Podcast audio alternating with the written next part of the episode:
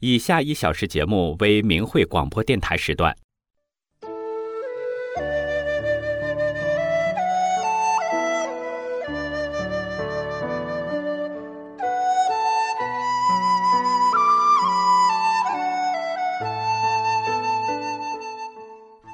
千年轮回，红尘梦醒，圆归大法，慧者心清。请听《明慧修炼园地》。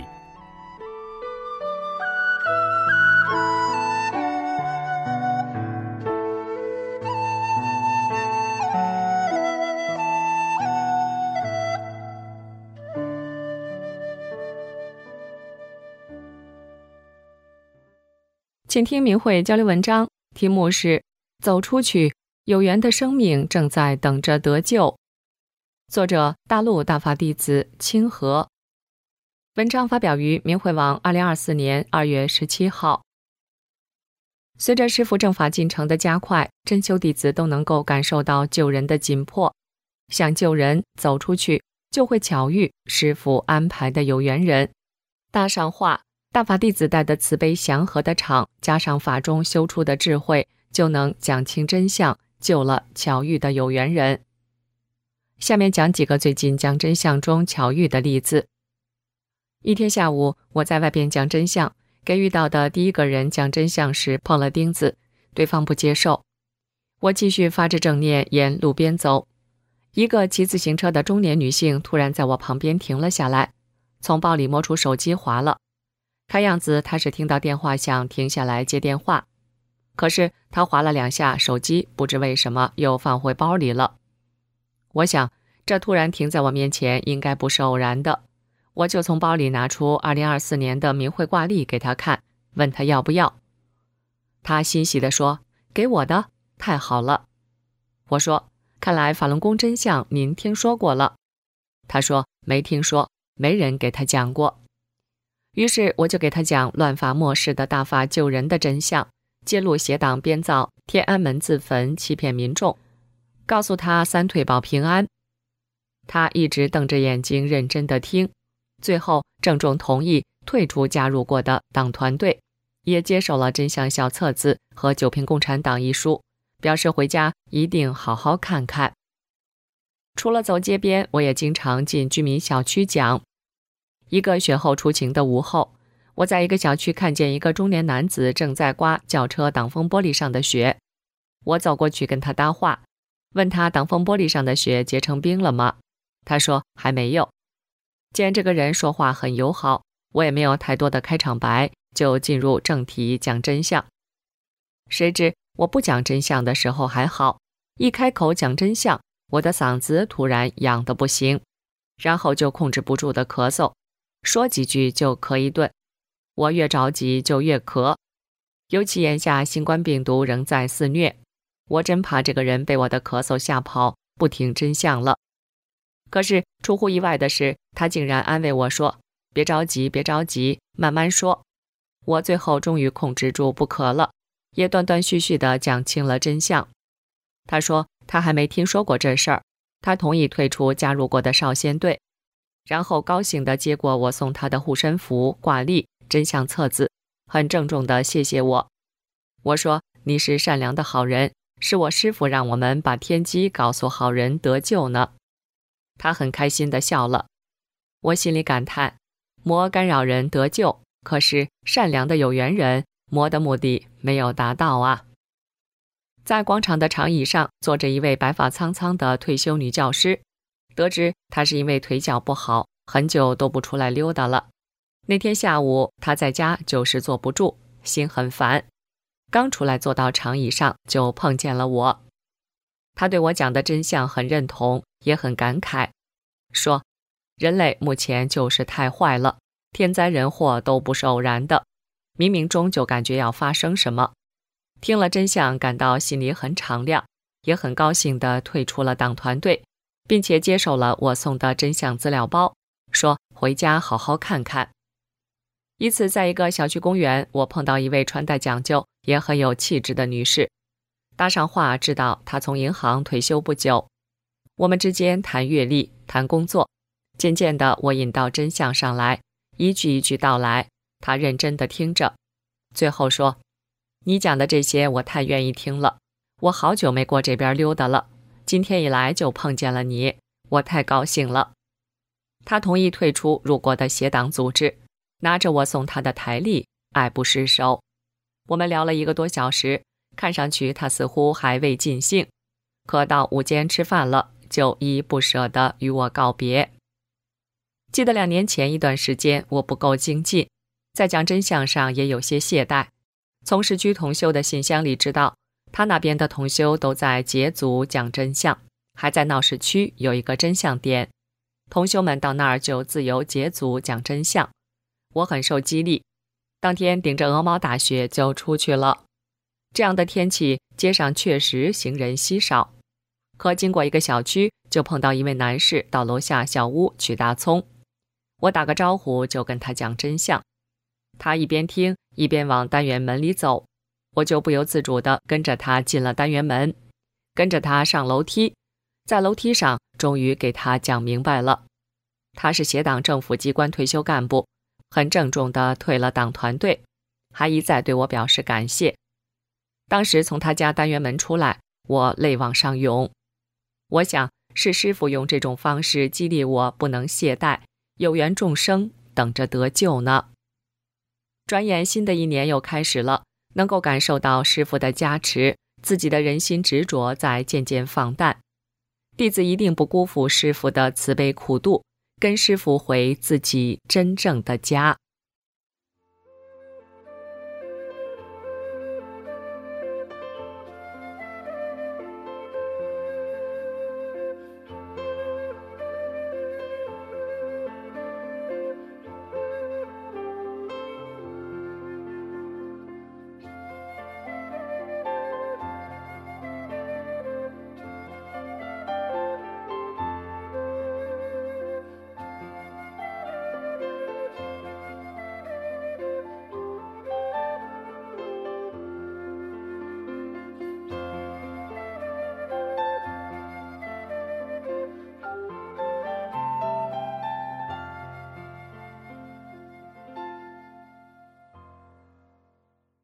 请听明慧教的文章，题目是《修别人与修自己》，作者黑龙江大法弟子小小。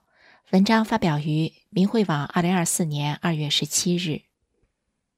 说起来有点惭愧，我是得法多年的老大法弟子了，可是，在个人修炼方面才有点会修自己，走过了很长的一段弯路，不知让师傅操了多少心。还曾经给当地造成一定的不好影响。下面我就谈谈修好自己这方面的修炼提高的过程。第一部分，修别人。我在当地算是比较年轻的大法弟子，得法当初弘法的热情高，还伴有欢喜心、干事心，帮着请大法书给同修录制练功带，组织弘法，东跑西颠的忙活着。无病一身轻，明白了人生的真谛，非常快乐幸福的做着修炼方面的事。七二零迫害开始后，我弟同修走出来的少，悟到要走出来，我就去同修家交流，诵经文，告诉同修怎么讲真相，把自己认识到的法理都说出来，也让同修这么认识。我自己学法明白了什么道理时，就让学法组的同修。也学这篇师傅的讲法或经文。同修家里有事，出现家庭关，我就去和同修交流，说同修的不足，一定是你的问题，给同修很大压力。有同修讲真相，我认为同修不太会讲，就告诉人家我是怎么讲的等等。到后来，学法组的同修对我的意见很大了，我却自我感觉良好。同修把意见反映到一个刚从外地回来的 W 同修那里，W 同修告诉我说：“人家对你反应很大，你太好为人师了。”我一下子懵了，怎么会这样子呢？我是为大家好啊！W 同修和我交流很多，同修的善心、为整体负责的心，我感受到了。我回家反思自己，认真学法，找到很多不足，执着自我，坚持自己，坚持执着。回过头来看自己，哎呀，太危险了，太可怕了，已经走出修炼人的状态了，傲慢，高高在上，自命不凡，盛气凌人，听不得不同的意见，经常反驳别人说话。简直就是自心生魔了。我赶紧悬崖勒马，警告自己少说话，学会倾听，看看同修都怎么说的。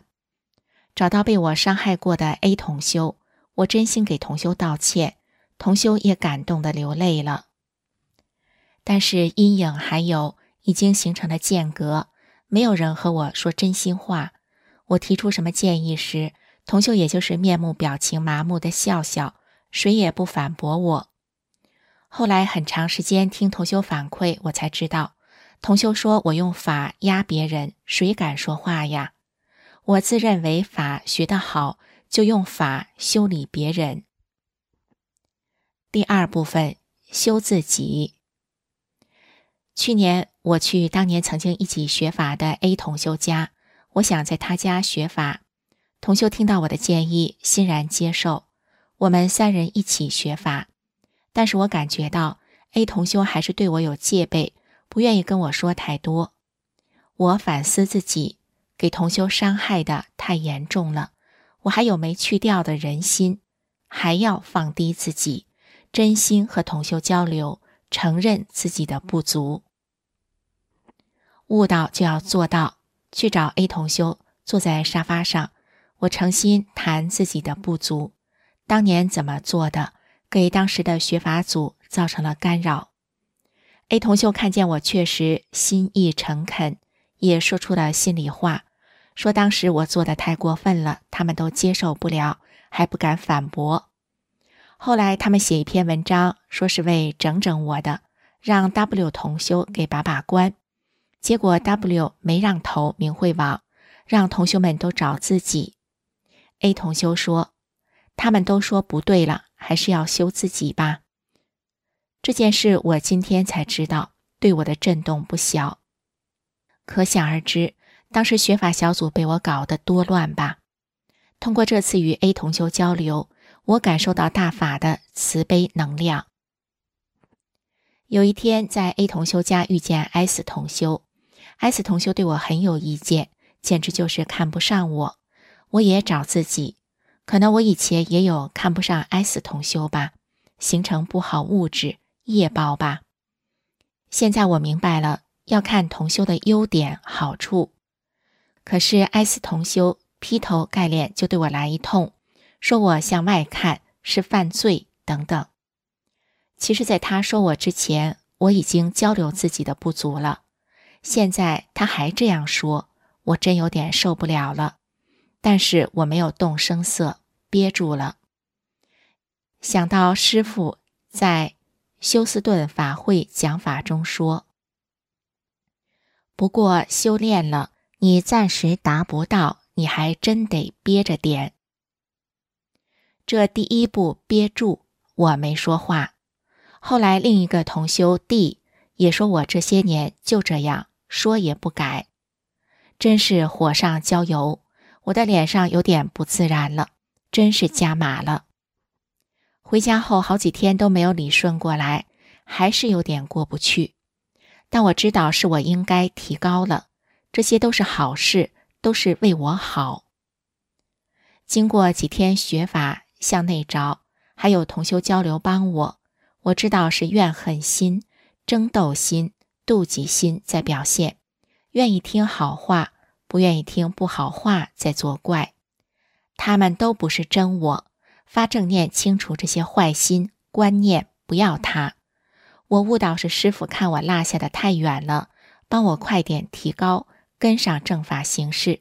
这些同修也都是帮我呀。今天上午在 A 同修家学法后交流，我们都能坦然说出心里话了。他以前不敢说。是怕我给人家添负面的东西，造成不该有的磨难。我现在知道了，修口有多重要，少说话，不能张嘴就指责埋怨。我在家里也很少大声说话了，商量着和家人说话，被冤枉也默默的忍着做好，学会理解别人，替别人着想，宽容他人，尊敬他人。理性思考，去除党文化思维习惯，什么事情都不能一刀切。在大法中，各种领悟都是正常的。我现在能清醒过来，我依然不能松懈，不能放纵向外看的魔性。经常提醒自己，修自己才是真修炼。发正念，清除向外看的习惯。我也发正念，清除曾经给同修发出去的。负面物质因素全部彻底清除解体。我们都是一个整体，互相加持正念，邪恶因素无处遁形，只有被消灭。以上交流是现阶段认识，如有不在法上，敬请同修指正。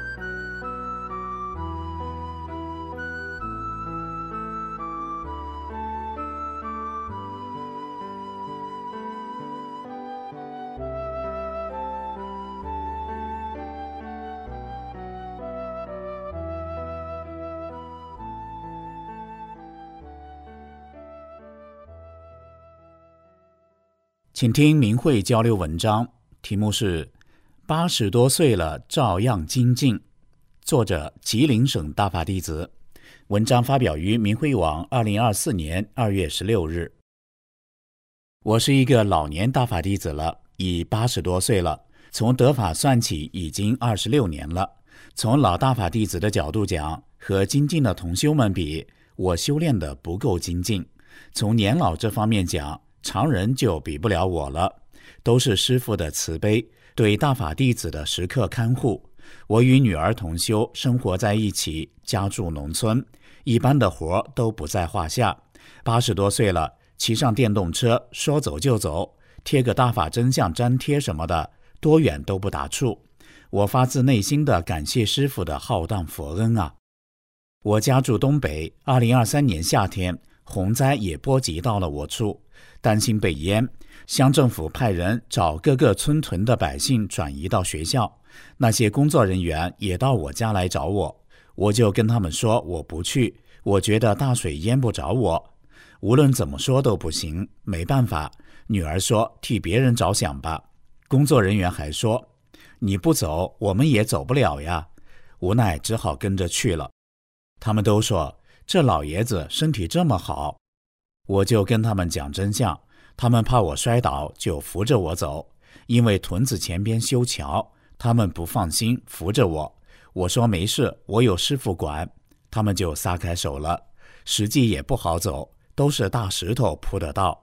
有个工作人员说，他爸眼睛看不见字。我说我学法以前上哈尔滨医院看过病，抱挺大希望去了，结果失望更大，走投无路了。九七年学了大法，我修炼不到半个月，身体的顽疾不翼而飞，那真是不治而愈呀！大法太神奇了，我就跟他讲，天要灭中共了，为了保平安，给他起个化名，退出了，生命真的得救了。我们被送到了学校大食堂，在那吃住，我就开始跟一左一右的世人讲真相，有的退了，还说谢谢，我就说。你谢谢我师傅吧，他们笑了。这四天之中，我和女儿同修把有机会讲退的人都给他们做了三退，退出党团队，还边讲边送给他们护身符。在师傅的加持下，我们做的时候没有任何干扰。我们都是正法时期的大法弟子，都和师傅签过约定，特别在面对灾难的时候，更应该重视救人。没待几天，我们就回家了。这几天总算没白待，是师傅给了我能量与智慧。这些年来，除了经常到街里讲一讲真相外，我比较善于贴真相粘贴。每年我都不厌其烦、不计其数的贴，哪里被人揭掉了，我就会重新贴新的，就当更新内容了。有的真相粘贴很长时间都没有人动，内容看不清了，还在那里贴着。屯子是七月二十九日就开始拆桥，因为老下雨，桥已经冲走了。一个小独木舟只能走人，下边不好走，只能走沟底下。给人们出行带来很多的不便。平时我骑电动车贴粘贴，能走很远的地方，而此时没办法出去了，只能在屯子贴粘贴。我的理解可能是旧势力的干扰，一个是桥坏了，一个是七八月份总下雨，给众生得救带来了很大的阻力。在屯子贴，我更不害怕，因为有师父法身在身边看护。在我贴时，有个人拿手电晃来晃去，不一会儿就走了。都是师傅为我化险为夷，只要去做，师傅就帮。师傅在美国西部法会讲法中说：“你身体周围真的有天龙八部在护法呀，只是你们自己不知道。有师在，有法在，什么都不要怕。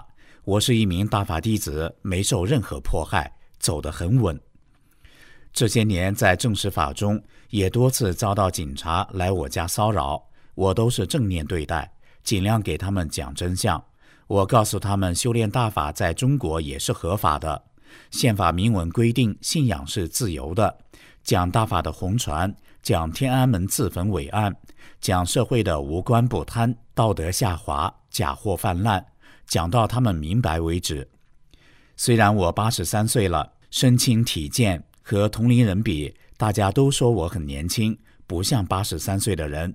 就是挖自家的壕沟、动力气的活儿，我都能干。屯子人都说这老爷子沟挖的板整，干啥像啥。在这二十六年正师法的路上，都是师傅的精心照看，顺利的走到了现在。其实我有很多人心执着没有去干净，我会尽早去掉这些执着，做好三件事。跟上正法进程。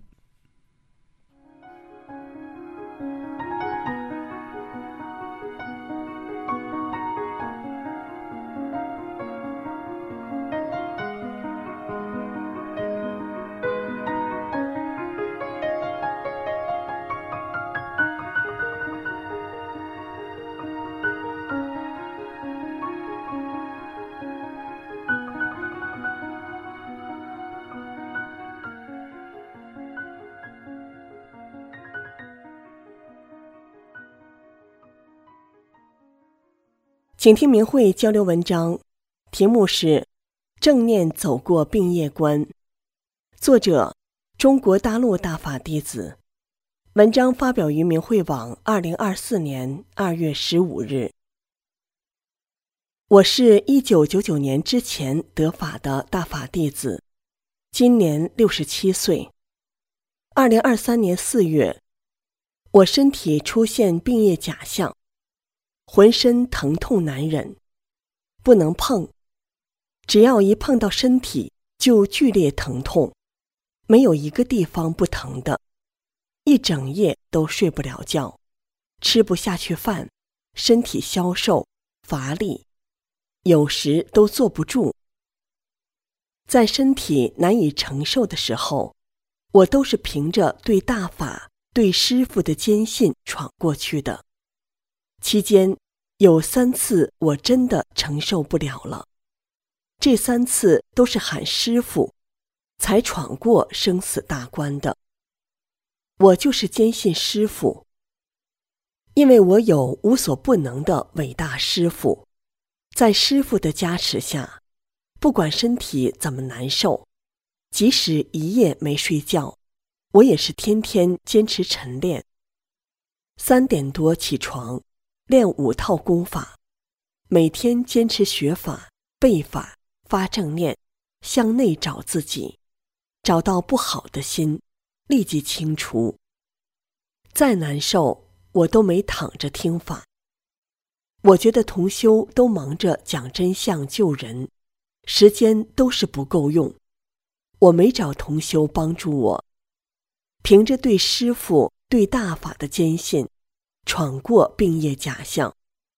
现在身体恢复了正常。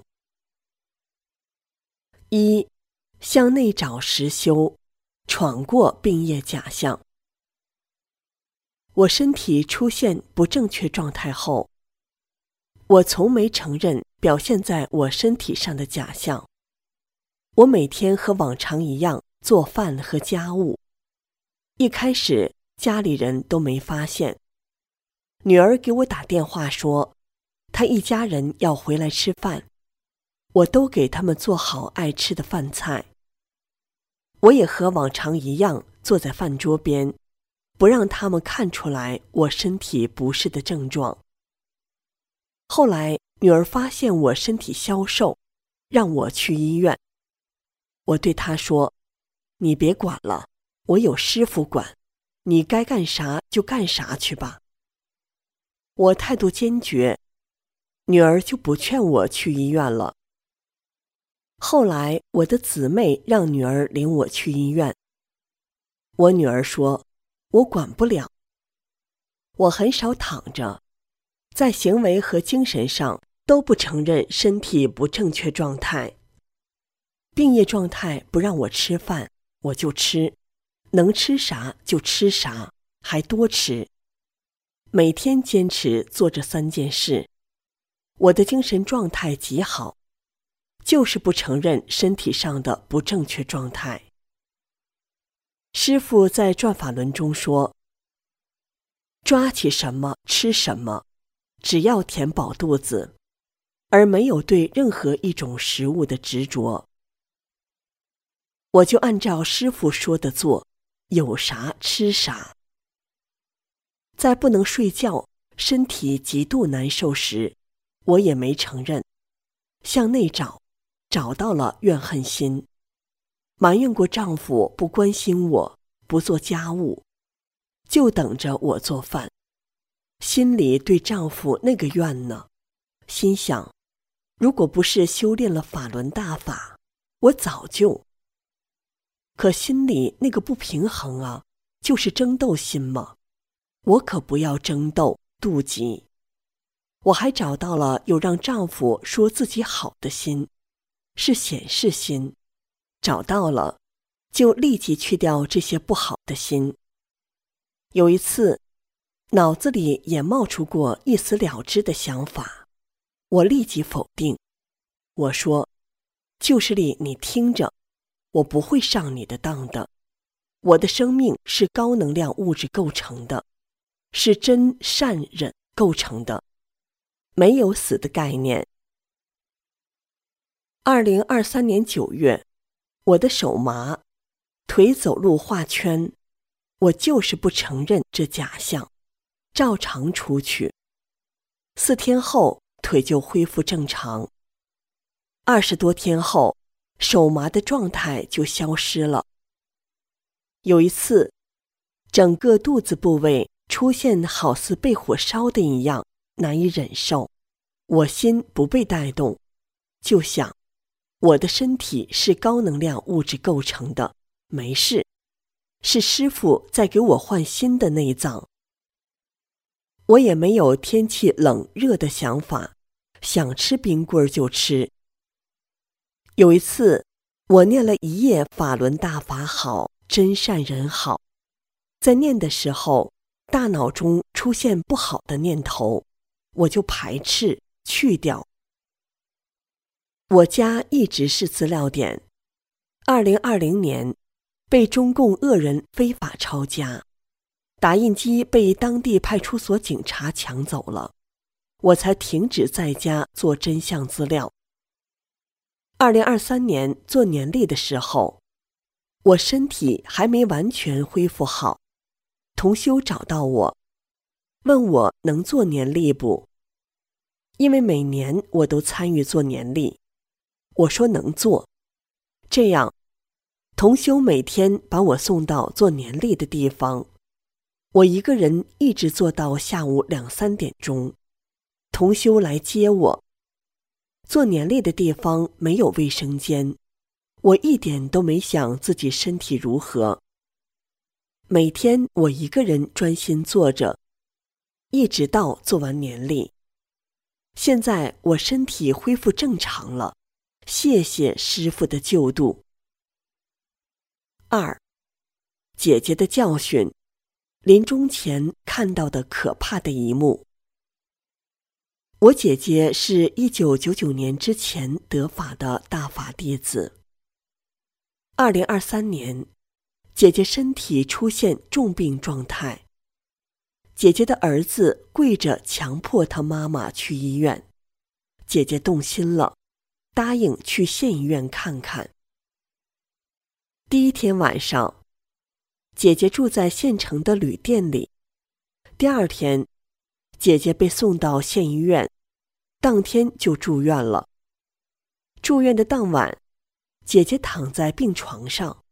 刚闭上眼睛要睡觉，眼前就出现非常可怕的场面：天塌地陷，大树等都陷入大坑中，还有火球等，非常可怕。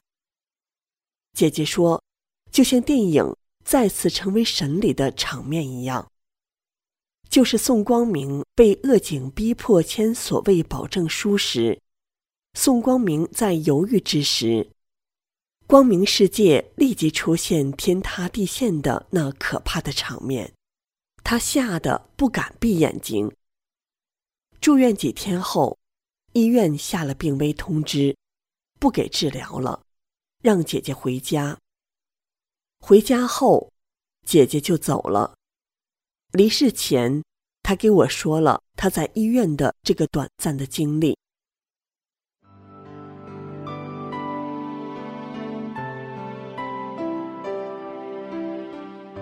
明慧广播电台政法修炼交流选编就播放到这里，谢谢您的收听。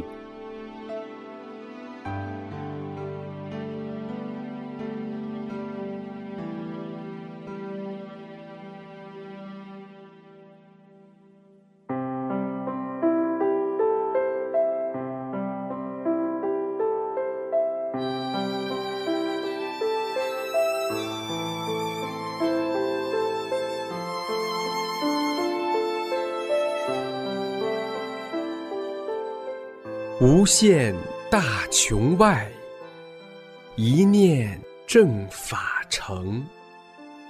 师尊慈悲愿，万物沐春风。请听明慧专题《一师恩》。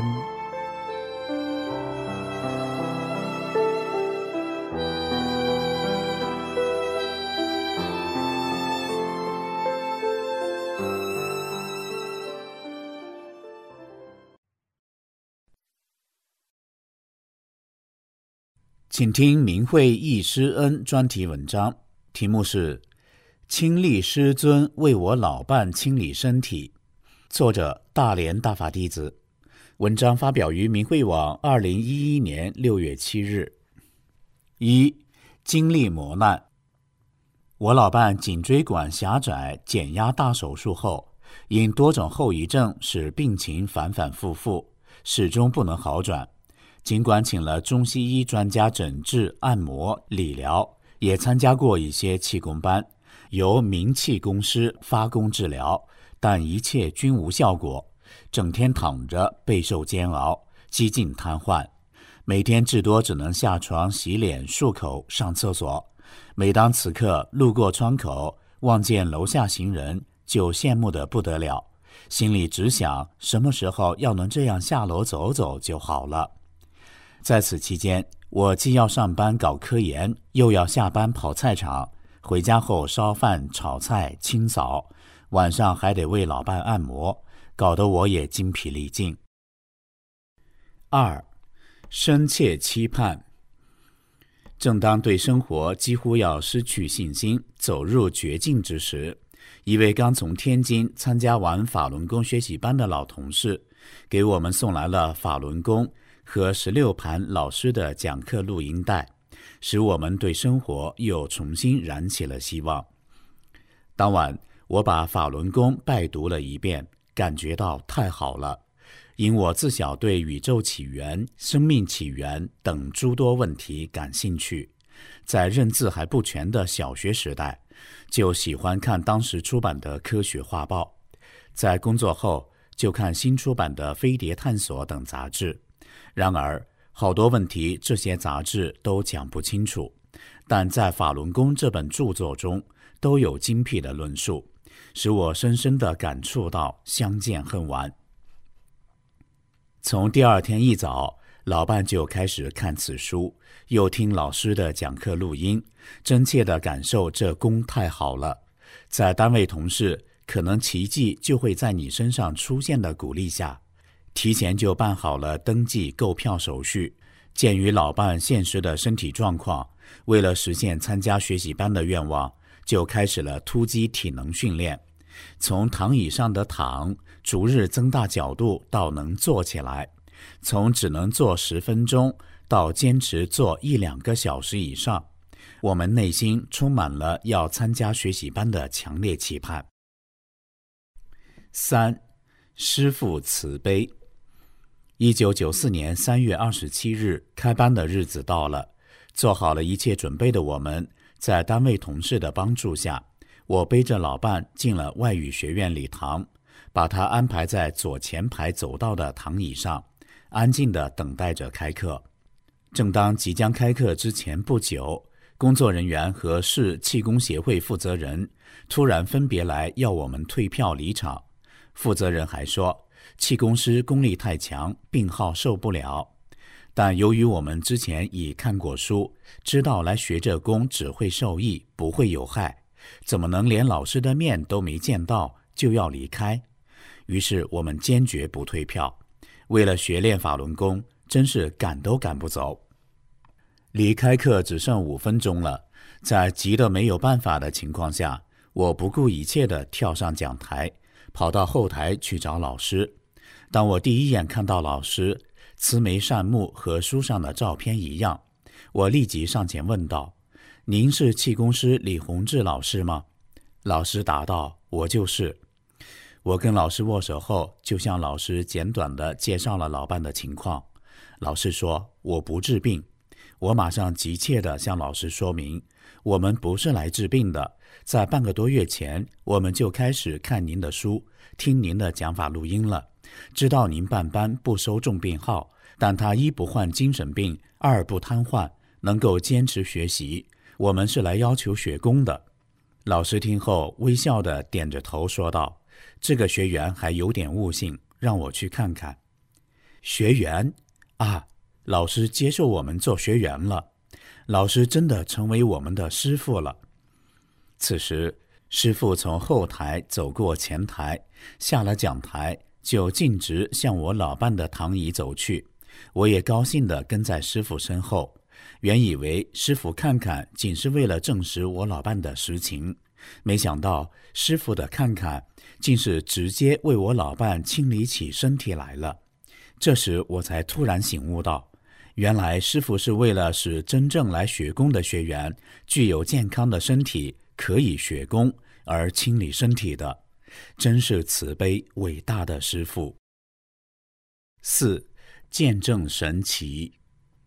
在清理过程中，只见师傅在我老伴头顶及脖子上拍了几掌，然后又开始清理双肩和双腿。看着师傅的手从身体双侧距离大约十公分处，从上到下滑动，到脚跟处收拢成拳头，好像把捏在手里的什么东西往地下重重摔去。前后不到两分钟，师傅说：“好了，你走走看。”我老伴在台前走了两圈，师傅又告诉没病了，可以回去坐着听课了。此时，整个会场响起了一片热烈的掌声。自此之后，老伴就可以坐着听课了。接下来的几堂课中都是坐着听课，而且感到越坐越轻松。第一堂课结束后，我准备背老伴出会场，他说想自己走走试试看。他感到两腿轻松了，一直走出会场。当乘车到家门口时，我又要背他上三楼，他又说：“我自己走走看。”果真，他把着扶手，慢慢地走上了三楼。这在过去是从来不敢想象的，真是奇迹发生了。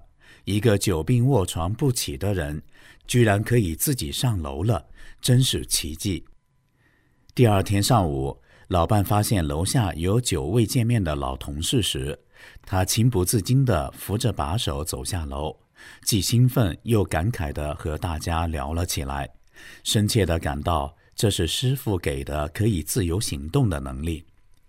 回到楼上后，又看法轮功的书，又听师傅的讲法录音带。以后几天在学习班上，师傅教过的几套动功，他又每天坚持练功。开始是坐在凳子上练，后来慢慢的就能站起来练，最后就可以站着练完全套动功。在以后几天上课的休息时间，我常去向师傅汇报老伴每天的康复情况。师傅听了也很高兴，并不时地向我讲解当时清理身体几个动作的名称和作用。那拍下去的掌法叫做雷公掌，拍上去就有麻电的感觉。在谈到动大手术的情况时，师傅又评说道：“原来根本就不用动那么大手术。”遭这么大的罪，早练功早就好了。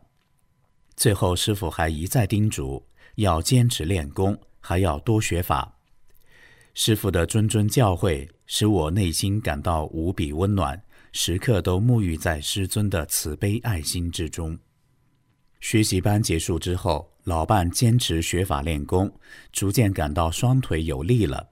一个月后，就可以上菜市场去买菜了。慢慢的。又可以在学工之余干家务劳动了。最后，在七月份的师傅第二次来大连办班时，竟然可以和其他同修一道乘公共汽车步行到机场去迎接师傅了。这就是大法神奇的见证。五，珍贵回忆。从师傅为我老伴清理身体以来，已经过去了十七个年头，正值今天师傅六十华诞。和世界法轮大法日之时，回忆起来，好像这一切还都历历在目。现将几个珍贵片段记述下来：一、聆听师傅讲法，使我们感受到师傅的知识面是那么宽阔、博大、精深，讲解的又那么深入浅出，使人很容易接受和理解。在讲到比较深奥的原子核结构问题时，还不时地把头转向左边，眼睛盯着前排的我们，好像询问我们是否理解似的问道：“对吧？”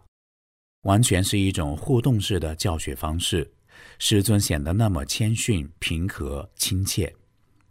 二，当第一堂课结束，我们收拾完躺椅等器具，乘小车回家时，从车里面向外望去，看到师傅正领着工作人员。步行走回招待所去，没有一点架子，又是那么的朴素，一直深深的感动着我们。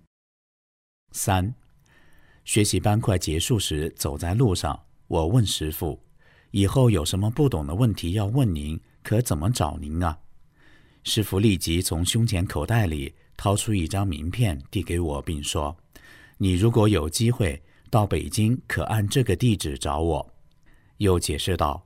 我是住在这对老夫妇学员家中，并取出笔在名片背后写上他们的名字。后来，一九九五年秋，我到北京清华大学开学术会议后，果真按师傅给的名片地址去找了。当时由于师傅正在外地巡回办班讲法，没有见到师傅的面，这对从事航天技术工作的高工老夫妇接待了我。还介绍了许多有关师傅的事情，使我深受教育。后来，他们又打开师傅曾住过的房间，大约十来平方米，一架木床，一张写字台和台灯，一个大书架，设备简单而整洁。从中可以看出师傅过着简朴而有序的生活。他们告诉我说，师傅平易近人，不愿麻烦别人，连衣服都是自己洗的。晚上写作时总是用小灯照明，生怕会影响老两口的生活。四，第二次学习班之前，师傅从外地打长途电话，让法轮功大连站长到我们家来探视，了解我老伴的康复情况。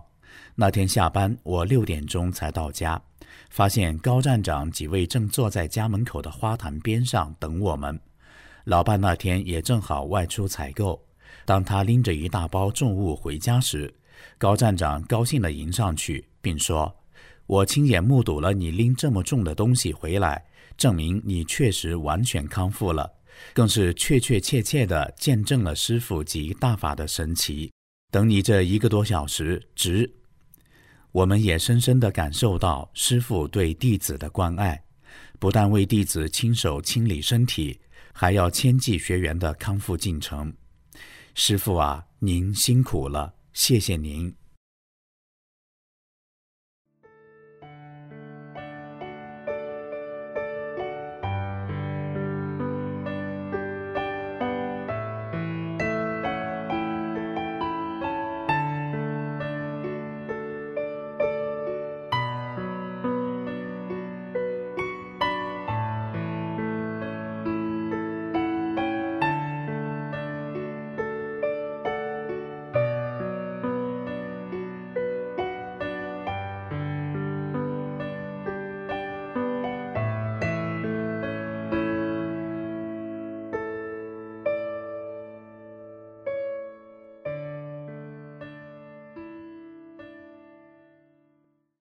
请听明慧一生专题文章，题目是《在成都参加师尊传功讲法班的日子》，作者成都大法弟子。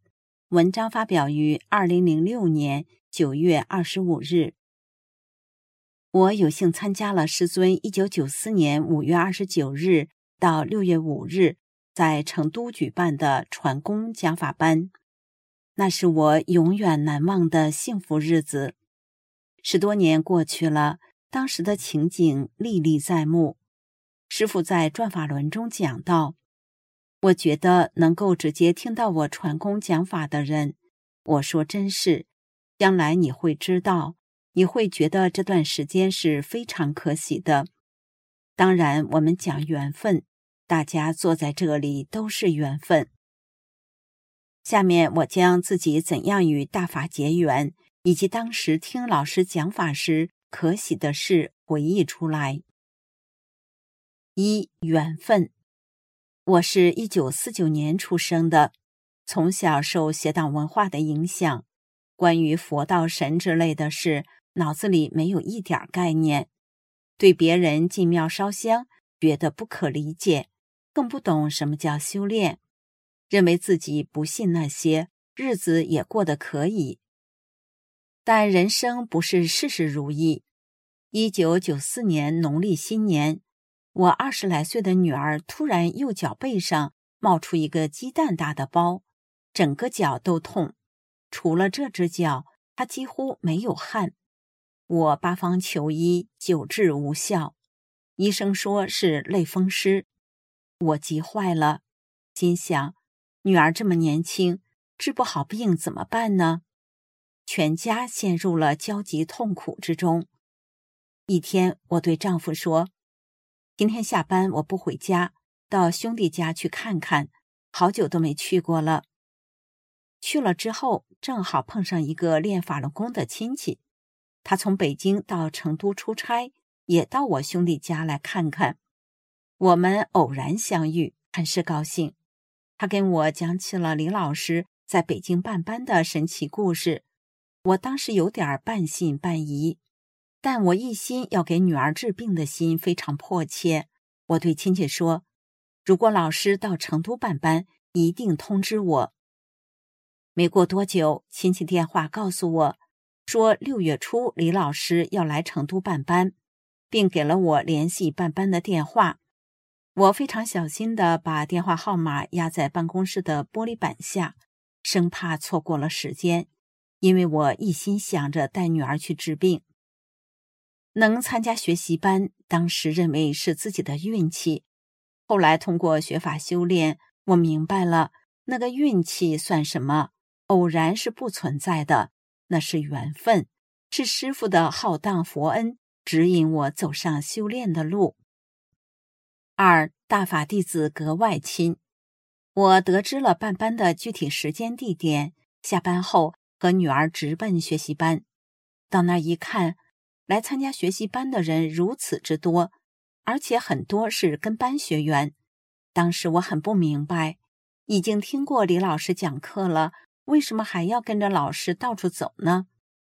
来自全国各地的学员都有，有的好像一个团队一个团队似的，穿着统一的黄色套装，非常显眼，个个脸上都洋溢着难以形容的幸福和愉快。报名进场找座位，只要我一问什么，都会得到别人耐心的解释、热情的帮助，一切都很顺利舒心，让人感到这里的气氛环境与众不同。这里的人格外亲，有着平时社会上、单位里乃至家庭都难以找到的祥和，好像自己到了世外桃源一样。三。我第一次见到师尊，我和女儿随着大家坐定后等待开课。当李老师出现在台上时，全场人立即起立，热情鼓掌，那可真是掌声雷动，经久不息。这是我第一次见到李老师，我一边看着一边拍手。啊，李老师才是真正的身材高大魁梧，红光满面。年轻帅气，只见李老师微笑着，单手立掌向大家致意。学员们一个劲的拍手，有的还一个劲儿的流泪。大家沐浴在佛恩浩荡的慈悲之中。那时我只有幸福激动，没有烦恼忧愁。那身临其境的感受，永远留在了我的记忆中。四女儿听课睡得很香。老师讲课的声音有磁性，很吸引人，语气时而严肃认真，时而风趣幽默，时而开个玩笑，时而举个例子，就这样把高深的宇宙大法深入浅出的传给了人间，传给了我们这些什么都不懂还带着满身业力的常人。我都不知道自己有多大的缘分，能亲自聆听到老师讲法。心灵受到深深的触动，渐渐的改变着我僵化了的观念。老师在上面讲着，有时还用手势比划着，我听得入神。但我旁边的女儿却睡得很香，我真着急，几次扶她起来听课，两分钟又睡了。我没有办法，只好自己听课。当我听到老师讲到。为什么有人会睡觉的法理时，我心里难以形容的感激，再一次感受到师尊的慈悲伟大，赐福于人间，给人调整身体还要考虑你能不能承受，让你进入麻醉状态。自从五月二十九日听课那天起，我们家就把药罐子扔了，女儿停药了，回家练功就开始出汗了，脚上的包也散了。五，我看见师傅从楼梯上走下来。记得听课的礼堂外有一个比较宽大的楼梯。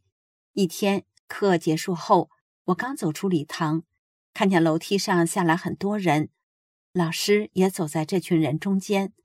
老师比所有的人都高，老师的祥和、慈悲、容貌、气度，还有那乌黑的头发，与前后左右的人都不一样。我简直看呆了，老师和学员在一起是那样随和自然，但又是那样与众不同、光彩照人。周围的人都好像被老师无形的什么牵动着、带动着。那一瞬间，看得我心中咚一下，啊，老师真是佛啊！六，老师与我们的合影有佛光。学习班结束了，老师与我们合影，我真是高兴极了。为了节约时间，按座位号分组，各组排好队，第一排中间放把椅子，请老师坐。哪组先排好，就先请老师到哪组拍照。老师就这样走来走去，天很热，老师辛苦极了。第二天，当我拿到照片一看，照片中间的上方正好对着老师的头的上方，有大概两厘米高、一厘米宽的红黄色。当时我好遗憾，这么珍贵的照片怎么照花了呢？后来有人拿着照片去问老师，老师说那是好事。当时我们几个学员真是又高兴又激动，我感觉自己真是幸福。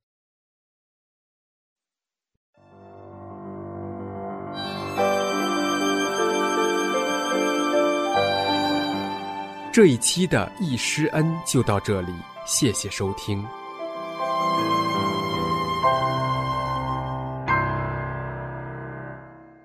节目的最后，请欣赏女高音歌唱家江敏为我们带来的歌曲《得度》。